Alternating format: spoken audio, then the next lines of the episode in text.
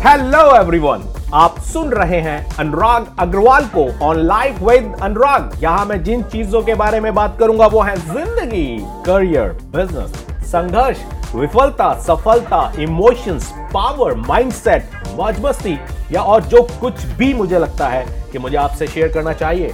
तो आइए सुनते हैं आज का एपिसोड हेलो दोस्तों। क्या आपको मालूम है इस दुनिया में ज़्यादातर लोग जब तक इस दुनिया के नियम कानूनों को समझ पाते हैं, सफलता के नियमों को समझ पाते हैं, जब तक ये खेल उनको समझ में आता है, तब तक वो इतने बूढ़े हो चुके होते हैं कि वो खेलने लायक ही नहीं बचते।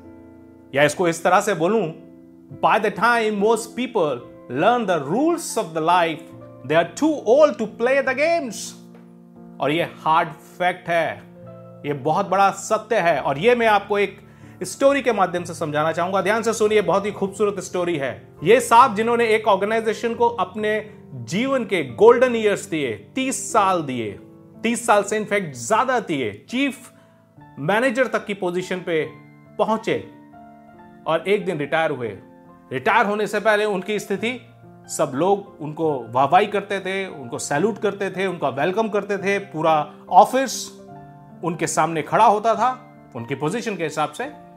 और एक दिन ये रिटायर हुए। रिटायर होने के छह महीने बाद इनके दिमाग में आया कि चलो ऑफ़िस चलते हैं, वहाँ पे मेरा कुछ काम बचा है, उस काम को भी पूरा करके आते हैं। और जब इन्होंने सोचा, इनके दिमाग में ये विचार आया कि मैं ऑफ़िस चलता हूँ तो इनके दिमाग में बड़े और खूबसूरत विचार आए कि छह महीने बाद ऑफ़िस जा रहा हूँ, मेरा कितना अच्छा वेलकम होगा, लोग मुझे मिठाई खिलाएँगे, समोसे खिलाएँगे, जब मैं जाऊँगा तो क्या ग्रैंड वेलकम होगा लोग मेरे चारों तरफ़ भीड़ लगा के इकट्ठे हो जाएँगे, पूछेंगे, छह महीने कैसे गए?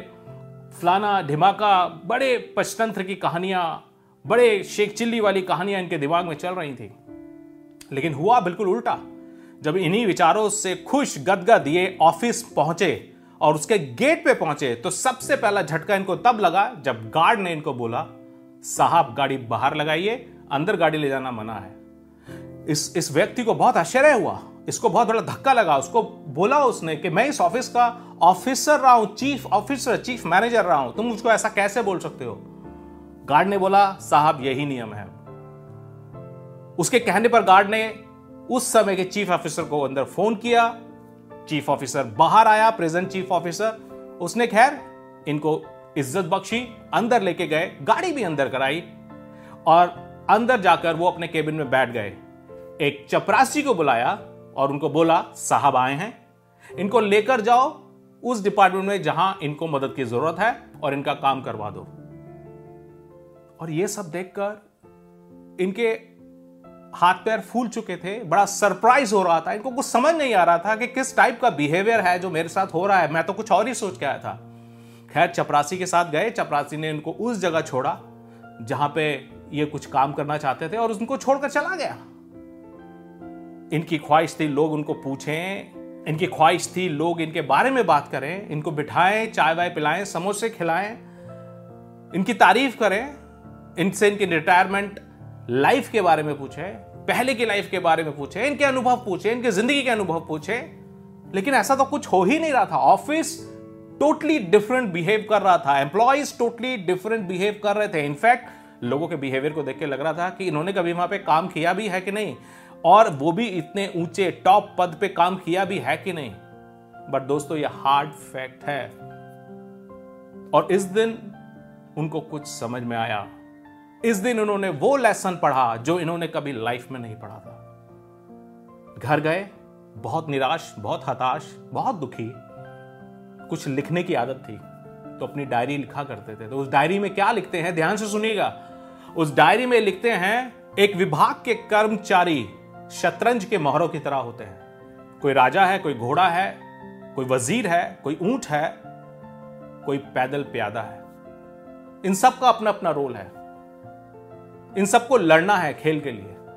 और एक दिन खेल खत्म होने के बाद इन सबको किसी थैले में बंद करके साइड में अलमारी में रख दिया जाएगा और तब इनकी कोई पूछ नहीं होगी। खेल खत्म होने के बाद किसी भी मोहरे की कोई पूछ नहीं है। उसके पद की कोई गरिमा नहीं है। और इसी तरह से शायद विभाग में जॉब खत्म होने के बाद किसी के पद की कोई पूछ नहीं है।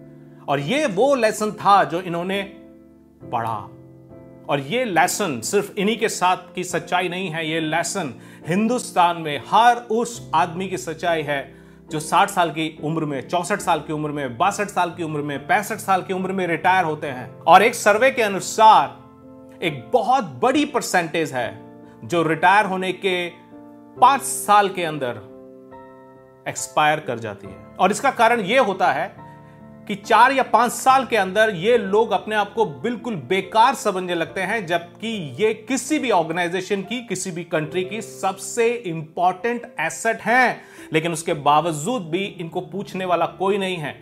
इनको पूछने वाला उनके ऑर्गेनाइजेशन में कोई नहीं है। इनके घर में काफ़ी संभावित क्षेत्र ऐसे होते हैं कि लोग इनकी सलाह लेना बंद कर देते हैं और इनको खुद ही खुद में ये रियलाइज़ होना शुरू हो जाता है कि शायद मैं सोसाइटी के लिए बेकार हूँ। तो इस स्टोरी से हमको क्या मॉरल मिलता है? So moral of the story is very simple खेल वो खेलो जो अपना हो। खेल वो खेलो जिसके नियम कायदे आप तय करो। खेल वो खेलो जिसके मोहरे भी आप हों और जिसको खेलने वाले भी आप हों। यानी कि काम वो करो। ज़िंदगी उसको दो। अपनी ज़िंदगी के गोल्डन ईयर उस काम को दो।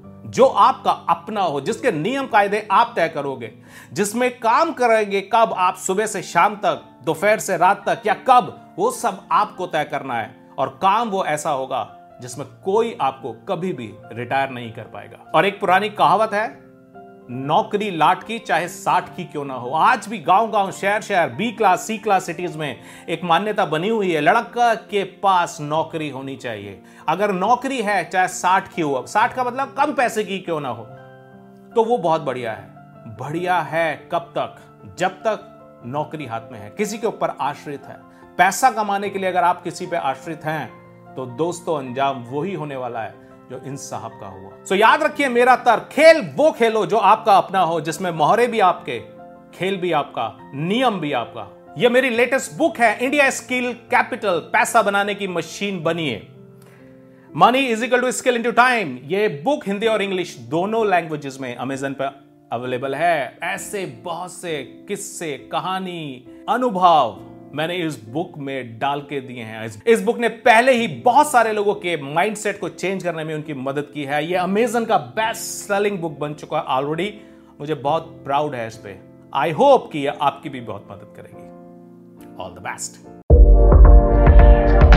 life with rock के इस एपिसोड को सुनने के लिए धन्यवाद। आने वाले एपिसोड की सूचना पाने के लिए इस ऐप पर शो को सब्सक्राइब और फॉलो करना ना भूलें।